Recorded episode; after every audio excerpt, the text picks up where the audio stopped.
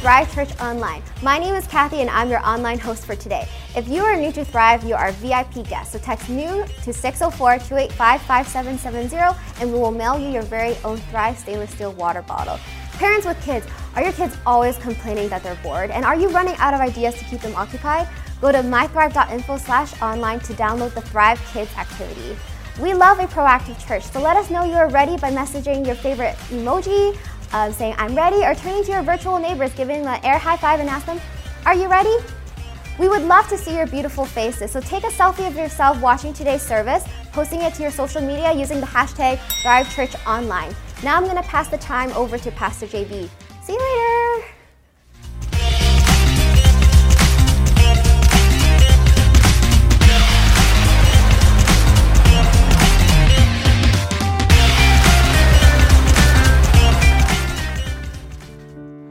Well, hello, everybody, and welcome to Thrive Church Online. My name is JB. I'm one of the pastors here at Thrive. It gives me great pleasure to welcome you to an amazing Sunday as we worship Jesus together.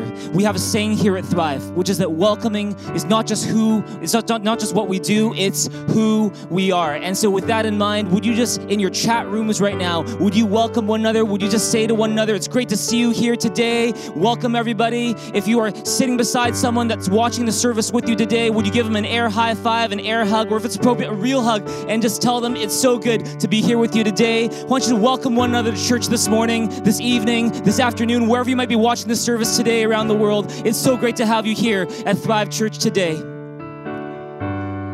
And hey, by the way, if you are new to Thrive, you are what we call our VIP. Everyone say our VIP and we especially want to welcome you. And so, we, what we want to do is want to let you know there's actually a special gift we want to give just for you, just to say we're so glad that you joined us here at Thrive today. It's a special stainless steel Thrive Church water bottle that has got your name on it. We'd love to give that to you. If you could text us at new at 604 285 5770, or you can go to mythrive.info, and there there's a new to Thrive button. If you would go there and just let us know your email address, we would love to send you your very own gift just to say thank you so much for joining us today. Can we welcome in our chat rooms all of our first time guests this morning, this evening, this afternoon? We just tell them welcome to VIPs, welcome first time guests. Let's welcome another church today. Amazing. You guys are a beautiful church inside and out. I hope you've had a good week. Have you had a good week? I've had a really good week. There's been some ups and downs, but it's been an awesome week overall. And, you know, for me, a highlight was that I finally got my haircut. I don't know if you noticed. I got my haircut. I can finally see my ears again. Praise God. It's a good day. And uh, if you're wondering where did I get my haircut, how to get my haircut, well, a big thank you to my new hairstylist. Her name is my wife, Pastor Charlene. That's right. Thank you so much, my wife. Uh, and uh, uh, she doesn't just cut my hair, but she also cut my son's hair as well. Uh, and, uh, and let me show you some pictures, actually. This is uh, me before the haircut, um, looking a little bit timid because I'm not really sure what to expect. I've got a t shirt on that says, Live the Adventure. It's certainly an adventure when you get your wife to cut your hair for the very first time. but this is a picture of her actually doing it. She did an amazing job. See, see I, I, still look a little bit unconvinced, right? But look at the look, look, look at the next one. Look at the next one. Look at that. Look at the smile on my face. Look at my ears. I can see my ears again. Oh my goodness. Thank God. Hallelujah. Thank God I can see my ears again. And so I think she did an amazing job. What do you guys think? You guys think she did a good job? I think she did an amazing job. In your chat rooms, you can just say, hey, Pastor Shar, great job. Pastor Shar, can I get one too? I'm kidding. Don't, don't, don't ask her that. But the fact is, uh, so thankful to get my haircut. That was a highlight. But you know what? It was an even bigger highlight this past week. Let me tell you what an even bigger highlight for me this past week was. It was our Easter services last Easter weekend. Wasn't it an incredible time? Oh my goodness. We had four services, our first time ever to do four services. We had over 500 people from different parts of the world joining us for the service. 500 people doesn't include groups that watch the service together. It doesn't include children, but we had at least 500 unique IP addresses, if you will, that were coming in to watch and tune into our services. Not just that, but really cool is we saw over our four services, 45 people indicate that they received Jesus Christ as their Savior. Oh, come on, give God a big, big hand for that. That's an amazing thing. So, so happy about that. And on top of that, we raised a total of $12,165 for Backpack Buddies to help hungry children in our city who don't have meals to eat. Oh, come on, give God a big, big hand here, this place right now. God is good, and you guys are awesome.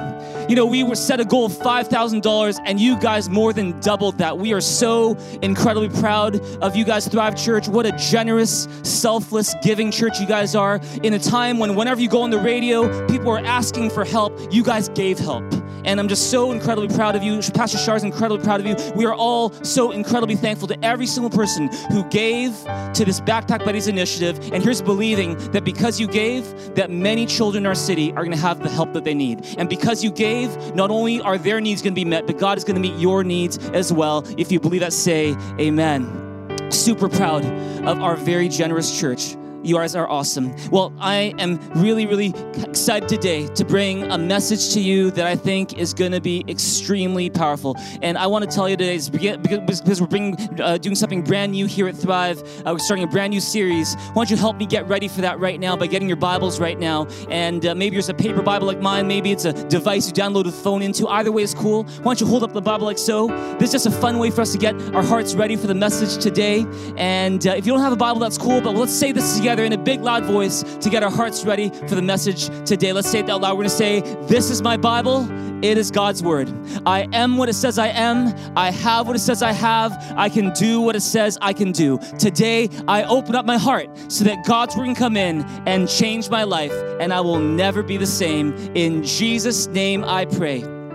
Amen. Amen. Amen. Well, today we are starting a brand new series here at Thrive. It is called Exodus hope for hard times. If you're new to church, if you're new to the Bible, if you're new to this whole Christianity thing, we are so incredibly thrilled that you're here. We hope that you'll find that Thrive, Thrive Church is a safe place for you to be, where you can just be yourself and you can explore maybe some questions that are on your heart. Uh, if you are familiar with the Exodus story, then I hope that this series is going to help you have a new perspective on the book of Exodus, and that hopefully you're going to find lessons through this series we're doing on Exodus that you've never thought about before. And for all of us, I hope that what's going to happen as a result of this series as we look at the book of Exodus is that you're going to find that the Bible is not simply an old book, it's relevant for our times. In this book, we can find hope for our times, hope for hard times. And so that's why we're doing this series called Exodus Hope for Hard Times. And, you know, if you're here and you've got questions about faith, about God, about Christianity, if you've got questions like, how do I know there's a God? How do I know that I can trust this Bible that you guys read? I want to encourage you not just to check out this series we're doing today, starting with this this this this message today called Exodus Hope for Hard Times, but I encourage you to go to mythrive.info and check out another series called Overcome My Unbelief. It's where you can explore a lot of the most common questions people have about the Christian faith. But today we're starting this brand new series, Exodus Hope for Hard Times, and over the next several Sundays, we're going to be looking at the book of Exodus together. But it's not just on Sundays we're going to do it. We're actually going to do it every day. Everyone say every day. It's because we really believe that God made you for a relationship with Him, not just on Sundays, but every day. And so, if you're comfortable with the idea, if you're up for it, I want to encourage you don't just join us here on Sundays, but try to make it a point to read a little bit of the book of Exodus every day. And in fact, we're doing that together as a church right now. We have something called our game time. The game stands for, if you know it, say it with me, it stands for the God and me experience. And what that means is that every day we're reading a little bit of the Bible, in this case, the book of Exodus, and I will share a little bit about what I'm learning in that passage, and you have an opportunity to share yours as well. And if you want to subscribe for my daily game sharings, that will give you an in on what passages we're looking at each day and some lessons that we can learn from it. We're going to be excited to go into this series called Exodus Hope for Hard Times. You're going to find this is that the story of Exodus is one of the most famous, most fascinating stories ever told. So much so that you'll find that Hollywood has done a number of versions of this story. Of course, you've got back in 1998 the hugely successful animated film called The Prince of Egypt. Remember the song that comes with that movie? You remember that? It's There can be miracles when you believe, when you believe. That's Whitney Houston for you. Yet again, Whitney Houston. That's enough of Whitney Houston from me these past two weeks. There's that. There's also more recently in 2014 the movie Exodus, God and Kings, starring Christian Bale as Moses. And uh, I don't know if you know Christian Bale, Christian Bale, one of my favorite actors He is a great actor, and I find, you know, I loved him in The Dark Knight, one of my favorite movies. Uh, I loved him in Ford versus Ferrari. I don't, although I couldn't really understand what he was saying because of his accent. Uh, but if you're looking for a good movie that tells the the Exodus story in an interesting way from an entertainment perspective, I actually wouldn't recommend this movie. Actually, I'd recommend another movie, and that is this one. I found that this movie does the best job of bringing the Exodus story to life. It is the 1956 Academy Award winning film, The Ten Commandments. See, I used to have this bias against old movies. Did you ever bias like that before? Where, you know, you think, oh, because it's old, it's not as good as the new, doesn't have as good effects, the quality's not as good, and maybe you'll think, oh, yeah, you know, new, like, you know, modern, you know, 21st century people are prettier than people from the 20th century. You know what? You know, this is one of the examples where that is absolutely not the case. That, that, you know, I used to have that bias. This movie blew that bias out of the water when I watched it years ago.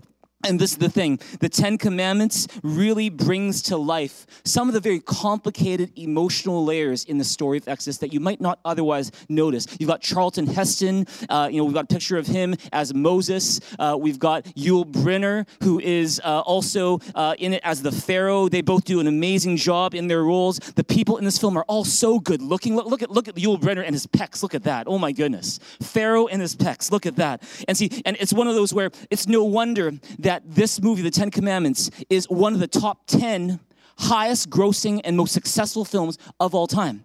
And so if you've never seen this movie, it's worth taking a look. This movie has a very interesting take, in fact, on how Moses realizes that he's actually not Israelite. He's actually uh, not Egyptian, he's actually Israelite.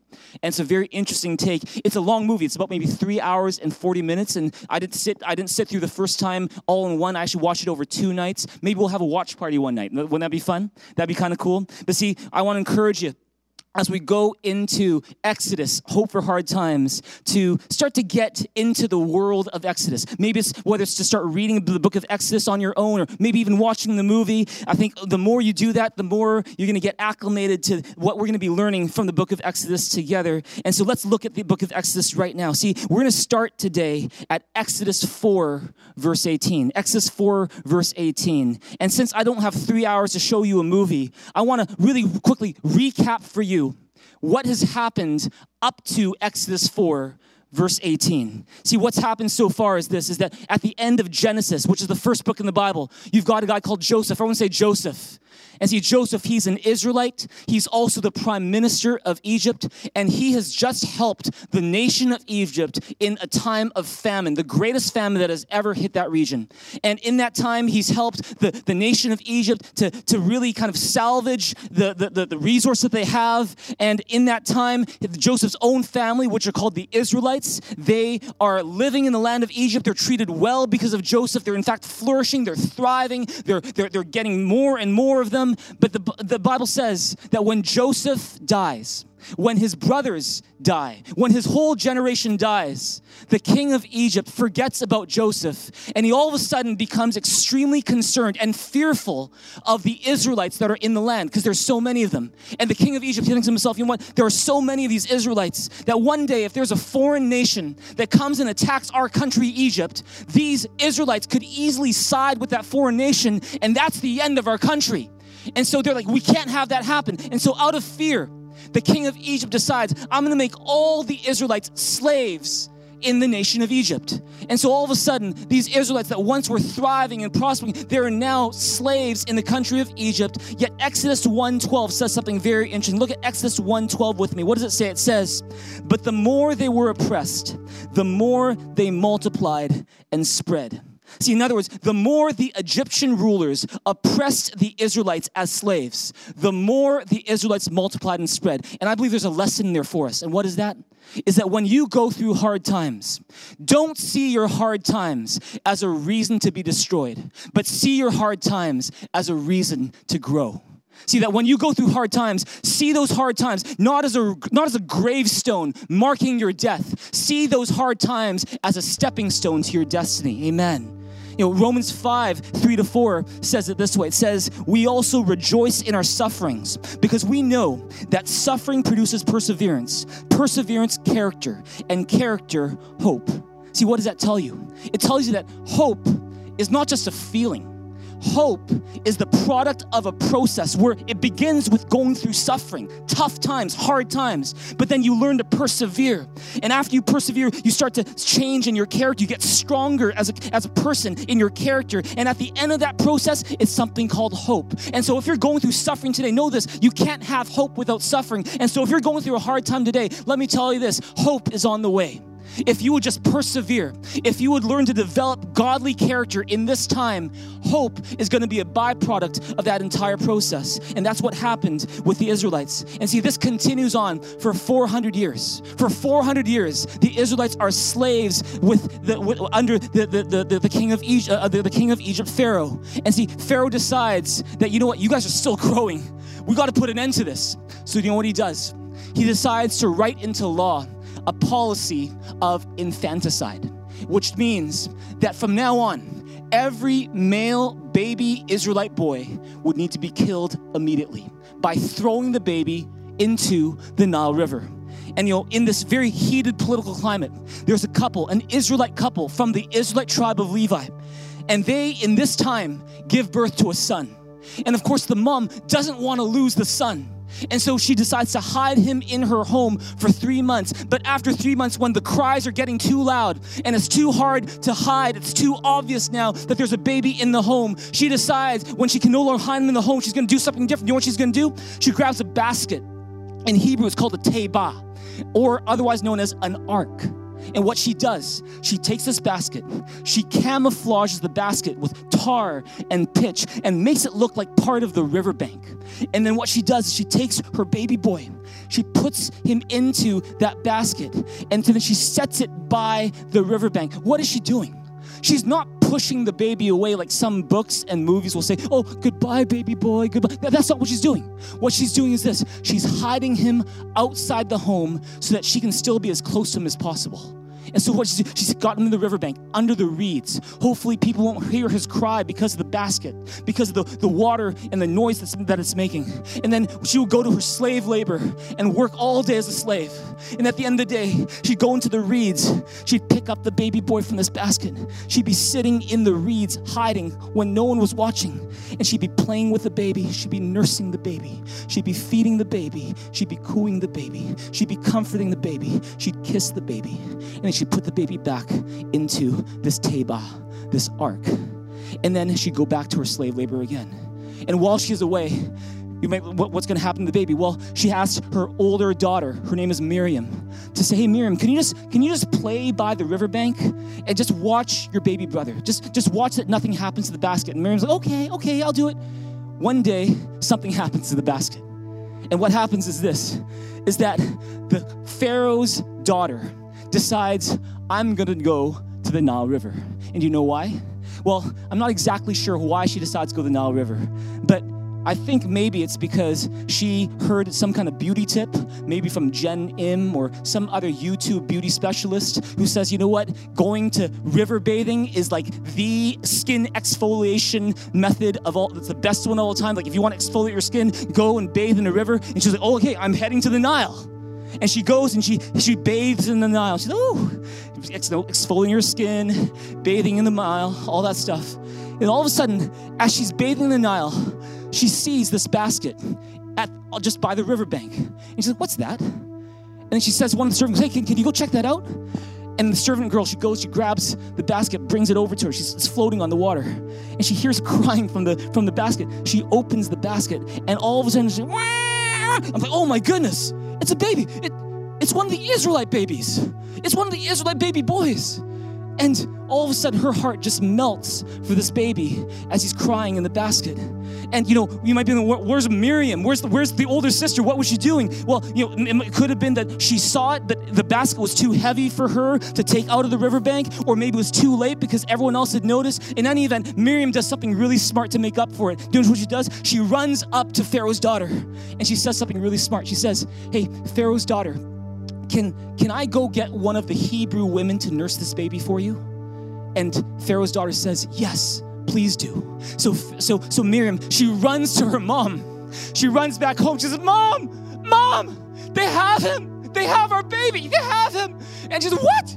And, and they think this is the end. They think it's over. And so and so they, they run together and they're trying to be as calm and composed as possible and they don't know what to say. They're, they're, they're probably rehearsing in their mind what to how to answer this the questions. But all the Pharaoh daughter Pharaoh's daughter says is, "Is this your baby? And can you nurse this baby for us? I'll pay you to nurse this baby. Could you please?" And, and after he gets older, after he's weaned, I'll take him in to my home at the royal palace and I'll take care of him and he can become my son. And you know, as a result of that whole process, this baby boy has a protection on his life that no other baby boy in Israel ever had. As a result of all that happened, this baby boy now has a special order of protection on his life from a member of the Egyptian royal family, saying that this baby can now be with his mom. There's no need to hide anymore. And when this order was put down, when this child got older, Pharaoh's daughter takes him into the royal palace of Egypt, makes him her son. She calls him the name Moses, which means I drew him out because he was drawn out of the water. And see, Moses, he would grow up in the palace of Egypt. He would receive the best education Egypt could offer, the best protection that Egypt could offer, the best provision that Egypt had to give. And see, what's the lesson here? Is that if you're going through hard times, you got to know this God is still in control, and that God is greater than your situation. See, in this COVID 19 season, you might feel like Moses' mom. You might think, you know, here I am with my limited resources, my finite wisdom, and I'm doing everything that I can to survive right now. I'm doing everything I can to, to do my slave labor for my company. And then I, I also have this family to take care of. And maybe like Moses' mom, you, you sometimes wish you could take your kid and put them in a basket somewhere and just maybe leave them outside just for a moment, just for a moment, so you can just focus on your slave labor. And am, am I making sense in, in any way right now? And, and but then that baby keeps crawling out of the basket, going, "Mom, I'm bored. Mom, I'm hungry. Mom, I need help." And you're like, "Oh my goodness, I'm becoming a basket case. I'm going crazy. I'm losing my mind." And see, if that's you, you got to know this. You're not the only one taking care of your little one. You're not. You know who is? God is taking care of your little one. God is watching over your family. God is watching over your kids. God is watching over you with his infinite wisdom and his infinite resources. And so you're not alone taking care of your baby. You're not alone just trying to survive on your own strength. God is in control and God is greater than your situation. Oh, come on, if you believe that, give God a big, big hand wherever you're watching the service right now. Praise God. God is in control. Would you turn to neighbor and say, God is in control? God is in control. And see, instead of going into the Nile River to die like all the other Israelite boys, Moses would go into the Nile River and he would come out alive. And it's almost like a baptism, isn't it? It's like a baptism. Moses went into the water a slave, he comes out of the water a prince. And see, notice something else. Just as Moses was destined to drown in the Nile River, he was rescued by someone from Egypt's royal family. So the Bible says each and every one of us was destined to drown in the river of our sin. But someone from God's royal family came and heard our cry. He had compassion on us. He stepped into the same river that we were in, baptized into the same situation we found ourselves in, and He drew us out and He saved us from certain destruction. Why? Because He could. He's God's royal family member. His name is Jesus Christ, the Son of God, the Prince of Heaven. Amen. And see, just as Pharaoh's daughter named Moses, you know, gave him the name Moses, you know, adopted her into his royal, her into, adopted into his royal family, gave him a new home, a new name, a new identity. In the same way, Jesus Christ adopted you and me into his royal family. He gave us a new name, a new home, a new identity, and he raised us up for a new destiny with a new protection on our lives, saying, Never again will this child be harmed anymore. Never again will this child be at risk anymore. Oh, come on, give God a big, big hand here, this place right now. Wherever you're watching this service, come on and do that together right now. Amen. You know, decades later, Moses, he's now this well educated, powerful royal official in Egypt. But for some reason, his heart is still drawn to the Israelites. It still breaks his heart every time he sees the Israelites suffering as slaves. Every time there's injustice, it breaks his heart. Every time someone suffers, it breaks his heart. And there's even this one time when he sees this Egyptian and he's beating an Israelite slave. And the Bible says, glancing here and there, Moses went and he killed the Egyptian on behalf of the Israelite. And this is the thing now, having committed murder, now looking like he's siding with the Israelites, Moses knows his life is in danger and it's never gonna be the same. So, what does he do? He flees from Egypt, the only home he's ever known and he goes to a place called Midian. It's a place settled by descendants of Abraham, the father of Israel. And there, as a refugee in Midian, Moses starts a brand new life in a brand new place. He meets a shepherd girl called Zipporah. They fall in love, they get married, they have kids.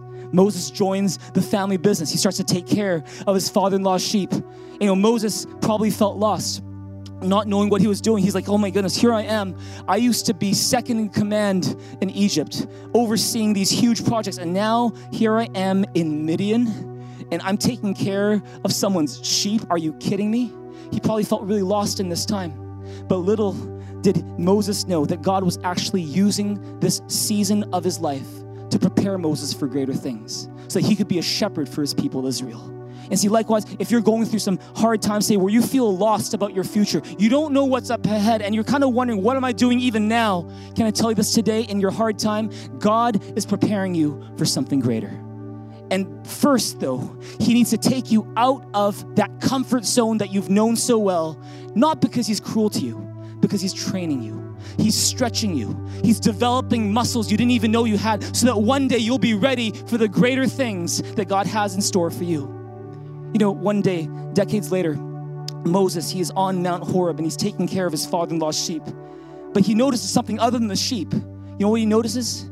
He notices this bush that is on fire, but it's not burning up. And he's like, that's the strangest thing. And he decides, out of curiosity, let me just go check out what that is. It's a bush that's not burning up. And the closer he gets to it, the more he feels the heat of that bush burning. All of a sudden, he senses for the first time in his life God speaking to him. And God says to Moses, Moses, Moses, he says him by name. He says, I've seen the misery of my people in Egypt. Go, I'm sending you to Egypt to bring them out of there into a land of their own. And at first, Moses, he's a beaver personality. He's kind of skeptical, very detail oriented, very analytical. He doesn't believe it at first. He's not convinced at first.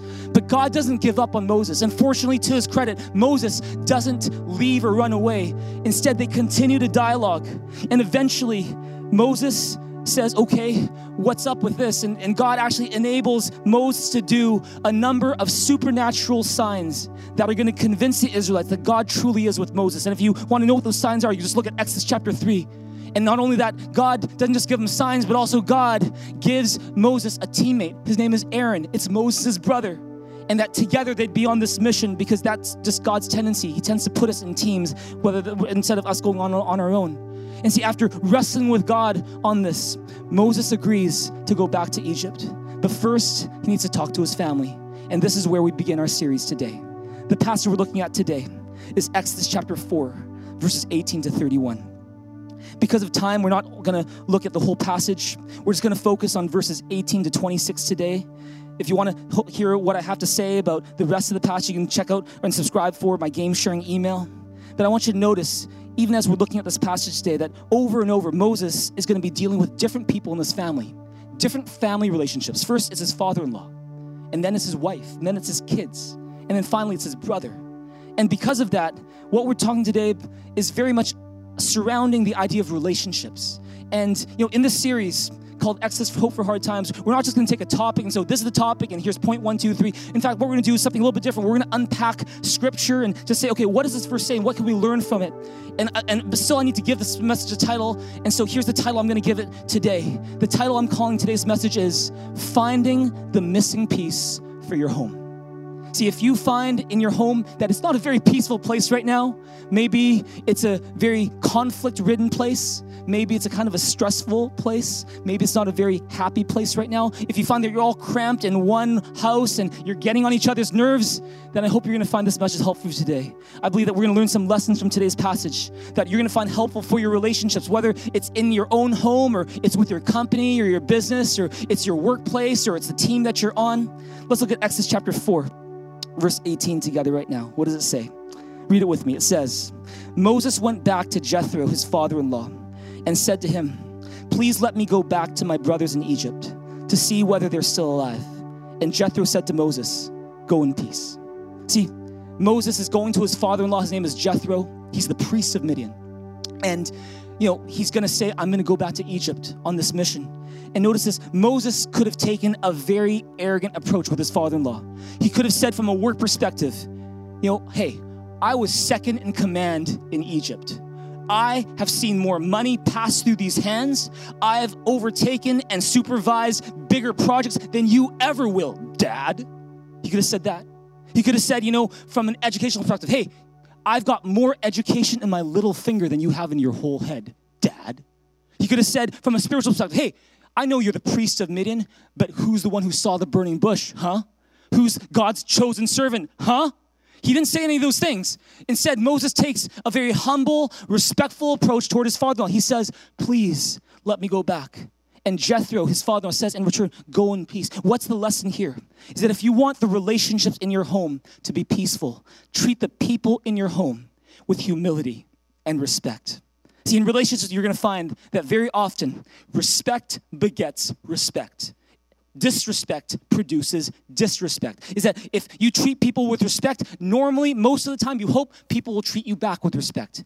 Disrespect works the same way. Here's a question for you today. When you think about the way you treat the people in your home, when it comes to the way you greet them, or the way you talk to them, or the way you listen to them when they talk, or the way you deal and use their time, or how you acknowledge their feelings, how respectful are you? Like, do, do you come across as arrogant and insensitive and very self centered? Or do you treat that person as if they have independent worth and value, which is what respect is? Could it be that the reason why you don't feel that respected in your home or in your company or in your team is maybe because you don't treat the people around you with respect? Could it be? See, back in high school, I, I, I remember, you know, I, I was a new Christian and I just came back from this Christian summer camp and you know felt like I experienced God in some powerful ways. I remember it was you know a long camp and didn't get much sleep and admittedly a little bit tired. I remember my parents picked me up from the camp and uh, they were really curious about you know how the camp went. They're like, oh, how was the camp? Fine. Did you learn anything? Yeah. What? Nothing and just, just, just didn't really want to talk. And, and, and, and you know, that, that kind of, eh, uh, that, that kind of response or that kind of attitude just carried on into dinner. Finally, you know, my mom had enough of it. And she's like, so what did you learn at this camp? How to disrespect your parents? And I was like, oh. And I was like, oh my goodness. And I realized something that day is that your ministry, your worship actually begins at home it begins with the people who are closest to. Because a happy home is built on humility and respect. A happy company is built on humility and respect. A happy team is built on treating one another with humility and respect. I know that sometimes we have this tendency to treat people outside that we don't know very well super well. We, are so polite, we're so courteous, we're so prompt, we're so punctual, we're, we're all those things. And yet, when it comes to the most important relationships in our lives, we treat them a lot less than that. But see, your ministry begins at home. And you know, if, if you are someone who struggles with treating people with respect or you know struggles with humility, I want to have a, a, suggestion for you today. Is that you know uh, there, there, there's a couple messages from a, a, a series we did about three years ago called "Sweeter Than Honey." One message is called "The Respect Revolution," and the other one's called Uh, the, the power of humility. And there we talk about some very practical ways that you can learn to treat the people around you, especially in your home, with humility and respect. And, and so I want to encourage you to check that out. Would you turn to your neighbor and say, I want to treat you with respect? I want to treat you with respect. Because if you want your relationships at home to be peaceful, you want peace in your home, you got to learn to treat the people in your home with humility and respect. If you believe that, say amen. Look at verse 19 with me right now. What does it say? It says, And the Lord said to Moses in Midian, Go back to Egypt, for all the men who are seeking your life are dead. Notice this is God's protection once again. Verse 20 So Moses took his wife and his sons and had them ride on a donkey and went back to the land of Egypt. Notice that Moses, he's involving his family in his ministry and what he's doing. He doesn't kind of separate those things, but he actually involves them. And Moses took the staff of God in his hand. Verse 21 And the Lord said to Moses, When you go back to Egypt, see that you do before Pharaoh all the miracles that I've put in your power but I will harden his heart so that he will not let the people go. Now, you might be wondering, well, that's strange. See, verse 21 talks about God hardening Pharaoh's heart. See, does God really harden people's hearts? Does he? If so, how can God hold people responsible for rejecting him when he's the one doing the hardening? Isn't it his fault? Well, we're going to talk about this in weeks to come, but, but let me give the short answer. Does God really harden people's hearts? Yes, he does. But not until after they've already hardened it themselves. See, here's the thing you will never meet any person who had no choice in the matter of God that they had no choice but to hold up a closed fist before God. You will never meet anyone like that.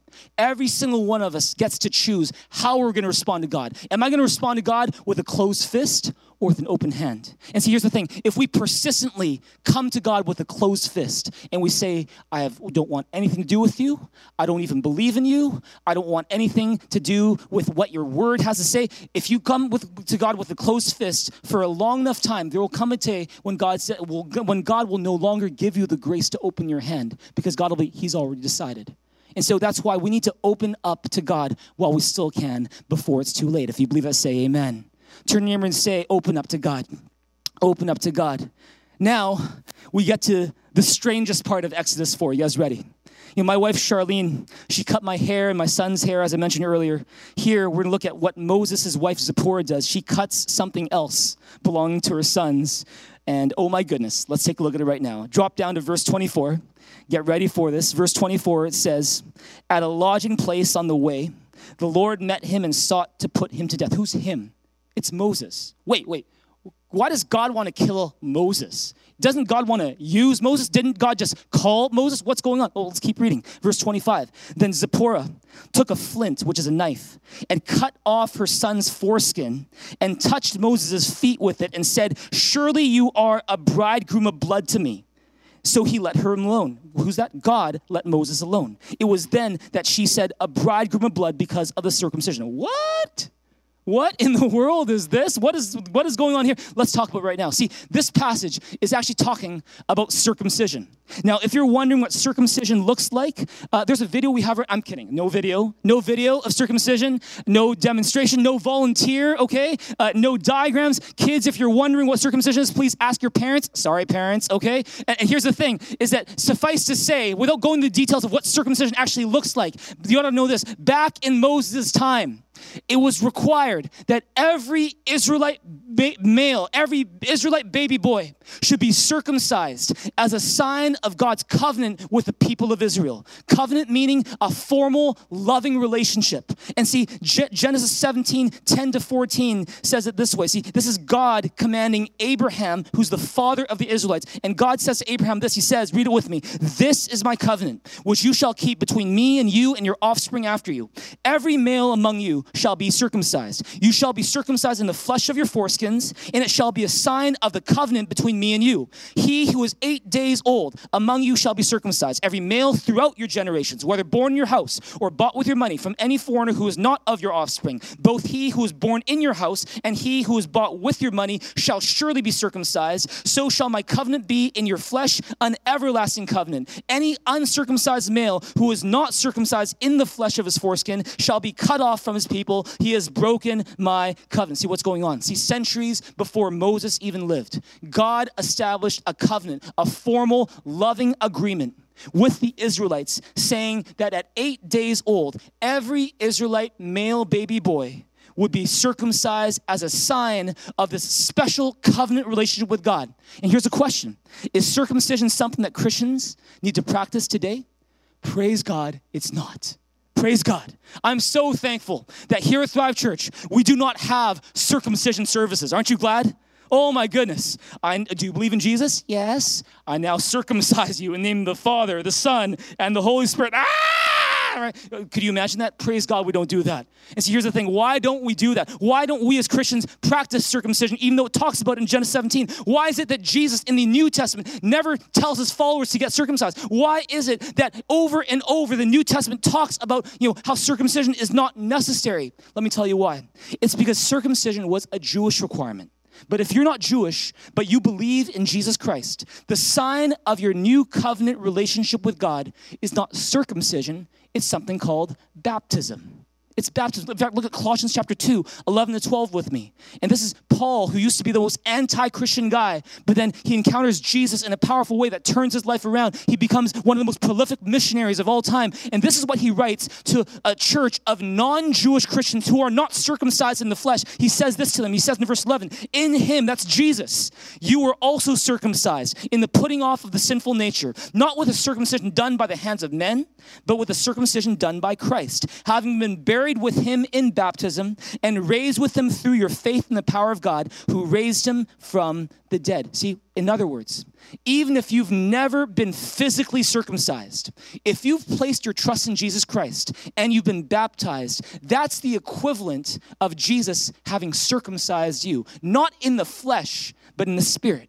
And see, for Christians, baptism is the new circumcision. And so if you raised your hand at an Easter service last week, or just recently, if you received Jesus Christ as your Savior, said, Jesus, forgive me my sins, then guess what? Your next step is to be baptized. There's no reason to be scared of it because baptism is not a graduation. It's not saying, oh, I'm a perfect Christian, got no more questions, I've read the Bible backwards and forwards, you know, I've been to church for 10 years. No, it's, it's about saying it's a beginning. Baptism is you saying, I am a sinner, I know I need a Savior, and I believe that the Savior is Jesus Christ. That's all that baptism is saying. And if you've trusted Jesus Christ, even last week, and you raise your hand, then guess what? Then you can get baptized. In fact, that's your next step. In fact, we got some pictures of people who just got baptized at our last baptism service. And, and here's the thing that we I can't wait until we're all back in the same site again where we can get bapt- we can do baptisms the way we normally do. You might be wondering, well, in this COVID-19 season, how are we going to baptize people? Well, what we'll do is we're going to do a virtual sprinkling baptism where what you do is you put your hand, you put your head against the, the, the, the screen, and I'm going to throw water at the camera. I, am kidding. I'm totally kidding about that. I'm totally kidding about that. All right. Um, if you're interested in getting baptized, I believe there's a way that we can do it safely. Uh, and if you're interested in getting baptized in this COVID 19 season, go to mythrive.info, click on baptism sign up. We'd love to get in touch with you about baptism. But here's the, here's the thing what's going on with Moses? Moses is an Israelite. And as the head of his household, Moses is responsible for making sure that his sons were circumcised. That's his responsibility, that's his duty as the dad. But he never does it. And that's a problem of integrity for a leader is that if you are telling people to follow God, but you're not following God in the most basic way, then how can you possibly lead them? It's like a pastor who says, I refuse to get baptized myself, but you get baptized. And see, so that's the thing, is that it was a question of integrity. Not just that, the Bible says that God is a holy God, that God is so holy that sin cannot stand in his presence, that God is so holy and just that anything with sin would perish in his sight. That's how holy God is. But because Moses failed to meet God's requirements, requirements. Moses had sinned. And according to God's law, if you sin against God, the penalty is death. As we looked at last week, the wages of sin is death. And so, what did Moses' wife Zipporah do? Read it with me in the NIV version now. Verse, verse 25 and 26 says this. Read it with me. It says, But Zipporah took a flint knife, cut off her son's foreskin, and touched Moses' feet with it. Surely you are a bridegroom of blood to me, she said. So the Lord let him alone. At that time, she said, bridegroom of blood, referring to circumcision. You know, um, earlier today, because I, I, wanted to use a prop today, and so I, I grabbed a knife from the kitchen, uh, and then I went up to my assistant Amy's room, and, and it was a weird image. I, I walked into her room, and I, I, went in with the knife this way, and I'm like, "Hi, Amy," and she's, "Oh." She's like, "What are you doing?" I, I, can you can you put this on the coffee table that I preach on uh, later on? Today? It was, oh, okay, and, and that's just a weird image. But, but see, I brought this knife to illustrate. See, see what what was what was Zipporah doing? I'm going to put the knife now. Now, see, what what what what is what was Zipporah doing? By the way, wouldn't this be a cool cover image for this uh, this sermon called you know uh, like you know finding your finding your missing piece for your home? Right? See, but here's the thing. Here's the thing: is that what is Zipporah doing? When Moses failed to meet the requirements of the law, Zipporah stepped in and fulfilled the requirements of the law for Moses. And then what does she do? She takes this bloody, gross foreskin of her son and she touches Moses' feet with it so that the blood of the son is on Moses. It was Zipporah's way of saying, Hey, God, look, Moses did it. He did it. The blood is on him. She's what she's doing. She's saying, I, I'm going to do this on his behalf so that Moses can seem as though he has fulfilled God's requirement. And in so doing, was God satisfied with that? He was satisfied with it. Verse 26 says, So the Lord left him alone. And see, what, can I tell you this today? What Zipporah did for Moses is a picture of what Jesus Christ did for us is that when we had failed to meet the requirements of God's law, when we deserved death for our sin, Jesus Christ stepped in and he fulfilled the requirements of the law for us. He lived the perfect life that no one else could live, a life that only God in the flesh could live. And then what did he do? Then he died on the cross. He took the shed blood that he shed from his body and he covered us with his blood. He washed our feet in the ocean of his love and he said, Hey, they did it. They did it. They fulfilled requirements. And, and the blood, the blood is on them. And see, as a result, God's wrath, just as it was turned away from Moses, it was turned away from us. As a result, we get God's favor instead of God's wrath. And see, when Zipporah says to Moses, You're a bridegroom of blood to me. See, scholars disagree on whether she meant it as a joke or she meant it as an insult, like kind of you bloody husband, right? Or, or as a formal statement. But what is clear is this is that through Jesus Christ's shed blood, we became the bride of Christ. And Jesus became our bridegroom of blood. Amen. Uh, don't you love how the Old Testament points us to the New Testament? And it's, it's one of those things where over and over we're going to see it is that the Old Testament is actually a picture of the New Testament, what Jesus Christ is going to do. And what's the lesson in all this? The lesson is this if you want to find the missing piece in your home, ask God to forgive you of your sins through Jesus Christ. See, one final lesson from the passage today. We're going to give you an opportunity, if that's you, if you realize that there's sin in your life, if you realize there's certain ways that you haven't met God's requirements, then I'm here to tell you there's provision made for you. It's done by Jesus Christ. And we want to give you an opportunity to receive that forgiveness in just a moment. But here's one final lesson from the passage today. So you notice that Zipporah, she uses this, this little knife, this flint, to circumcise her son's foreskin. You know, when my wife was cutting um, our hair, especially Caleb, my two year old, his hair, she was super careful, super gentle. You know, she, she, she took Caleb outside onto our patio. She strapped him in the high chair, uh, put a bib around him, a smock around him, and then she did something that she doesn't normally do. She gave him a phone and she's like, "This is the only screen time you'll ever get ever." Okay, here we go. So she's gonna, she, and so she's, he's like, "Oh my goodness, wow!" And and, and he's, he's he's very focused, super focused. And as he's as he's watching the screen, you know, Charlene is super careful, and he got a really good haircut. But because it was because her mom, his mom was gentle and careful in applying the scissors to his hair. And see, why do I mention that? Is that say you're Zipporah, and you need to circumcise your son You've got this flint knife in your hand. Let me ask you, how gentle would you be? Even more gentle with that part of the body, right? Stay still. Don't move. Just watch the iPhone. Watch. Keep watching. Don't look. Don't look down. See, this is, why do I mention that? It's because the Bible describes itself like a knife that deals with our flesh, not our physical flesh, but our desire. The flesh is our desire to do things our way, not God's way. And Hebrews chapter 4 says this. Hebrews 4:12 says that the word of God is sharper than any double-edged sword. It penetrates even to dividing soul and spirit, joints and marrow. It judges the thoughts and the attitudes of the heart. In other words, the word of God is described as a flint knife, as a sword. And if you want to find the missing piece in your home, if you find that the relationships in your home are just not that peaceful, there's another lesson we can learn from Exodus 4 today. Apply the flint called the Word of God to the people in your home gently. Everyone say gently. Gently. See, in other words, the Bible is a sharp and powerful knife that is useful for dealing with our flesh. That's our self centered way of living. It's useful for helping us in our relationships and figuring that out. But because it's sharp, because it's so powerful, you need to be gentle with it. You don't want to beat people on the head with it. You want to apply it gently, carefully, in a way that meets their need. If you believe that, say amen. And see, when you teach the Bible, for example, to the people in your home, if you don't want to just go over their heads, but you want to go straight to their heart, you want to find appropriate ways, age appropriate ways to teach the Bible to your children. So, for example, this past Easter, uh, to help my two year old Caleb kind of understand the meaning of the cross and how Jesus, he died and he rose again, you know what I did? Um, can I show you? I'm not a great cartoonist. I'm not a good drawer. You know, fine arts has never been my specialty, but I, I call this picture uh, Gone and Back.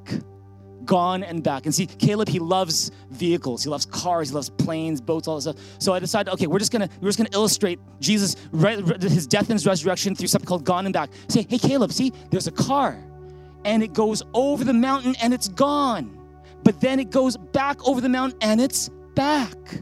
Hey, Caleb, there's a plane. It goes behind a cloud and it's gone. But then it comes out of the cloud and it's back. There's another one where there's a boat and say, hey, Caleb, there's a boat and it goes behind an iceberg and it's gone. But then it comes out of the iceberg and it's back. Hey, Caleb, this is Jesus. He goes to the cross and then to a tomb and he's gone. But then he comes out of the tomb and he's back. Amen gone and back. And, and you know, after that, I, I asked Caleb, give him a little test. I was like, hey, Caleb, where's the cross? Yeah. Hey, Caleb, where's Jesus? Yeah. And I was like, yes. See, what is that? That's learning to deal with the Word of God, which is like a flint knife, gently, so that it reaches people's hearts. And see, maybe you're a parent in this place and you're trying to think, how do I teach my, my kid, you know, the Bible? Can I suggest, you know, maybe they're two, three years old. Don't just start looking, uh, let's read uh, Second Chronicles right now, verse four says, you know, I, I, I, want, I want you to think, how, what's a gentle way that I can apply the word of God? to my son's life, to my daughter's life? What's an age appropriate way? See, if you want to find the missing piece in your home, you want to apply the word of God gently, persistently, and with patience. See, you know, parents, I, I want to encourage you is you want to you want to try to have you know, some kind of way that you're building the Word of God into your life. In fact, you know, this week, if you look at our Facebook page at Thrive, uh, we're gonna we're gonna provide some resources, some ways that Pastor Charlene and I, some some resources that we, we really like uh, that you can give to your kids to help them get more of God's Word into their heart. Some things that we've tried, some ways that we've failed, but also some resources that we think are really good. And so make sure you check out our Facebook page later. I encourage you to try having a family game time. In fact, that's something we've started doing recently, and it's been awesome. It's even just five minutes. I'll play a bit of the guitar. We'll all sing a song, a fun children's song. You know, then Caleb will take the Bible, he'll pass it to Bradley, our older son, and then Bradley will open up, he'll read a passage, and then Pastor Shara will say, So, what did we learn from today? And then Bradley will say something, I might say something, you know, Caleb one day will hopefully say something, and then we all pray together, and it's done. And this is a powerful way to have time together in the same home. Since we're all together, anyways, we might as well spend time together, praying together in the Word of God together. If you believe that, say amen every night before we go to bed i'll take caleb in my arms and i to do this with bradley. Now i just put his I, I, just i just lie beside him we'll pray this prayer. We'll say dear god thank you that caleb and bradley are happy healthy wise strong loving obedient to god obedient parents and brave. May they continue to grow in all these ways. In jesus name we pray. Amen. And we'll lay him down in the crib if it's caleb. I'll say good night bradley. Mwah, love you. And he'll go to bed. And what is that?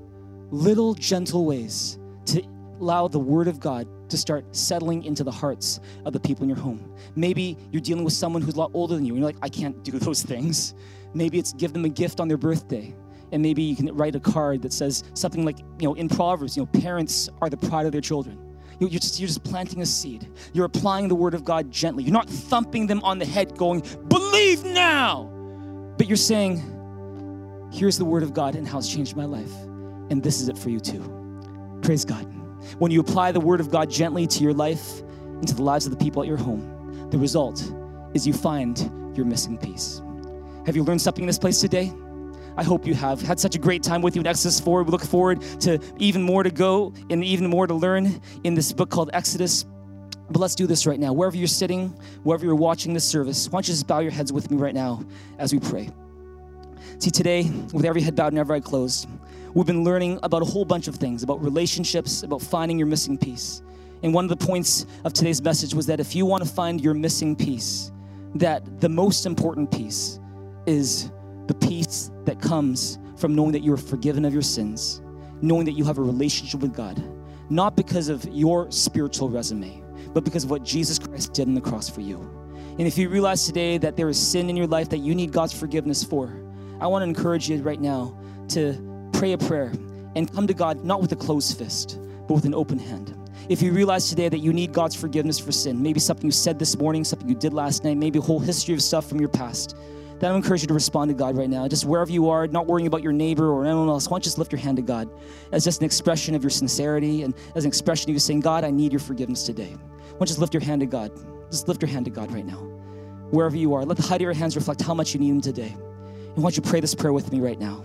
You say, Dear Jesus, thank you so much that you died on the cross to pay for my sins. You poured out your blood and you covered me so that I could be forgiven. Right now, I ask you to come into my life, forgive me my sins, and fill me with your Holy Spirit. Thank you that I'm loved by you forever, always, for eternity. Thank you. In Jesus' name I pray. Amen. Amen. If you prayed that prayer and you meant that from your heart, according to the Bible, you are forgiven of your sins. You're a child of God, you're a citizen of heaven, and the best is yet to come. And in fact, if you prayed that prayer and you meant that from your heart, we've actually got a, a special gift to give you. There's actually a little uh, button, and you've maybe already pressed it, but could you press raise your hand? If you don't see the button, you can text uh, to 604 285 5770 the word believe, and we will link you up to that special gift that we'd love to give you to encourage you in your relationship with God. And on top of that, if you prayed that prayer today or you prayed this prayer recently, but you haven't gotten baptized, I will encourage you to consider getting baptized. It's your next step. It's not a graduation, it's just a beginning. encourage you to sign up for that as well. Go to mythrive.info and sign up for baptism there. I'm going to invite Marcy to come up and lead us in a song. Carmen's going to play on the keyboard. And we're just going to give God this time to worship Him because He is worthy. Let's give God all of our praise in this place as we worship together.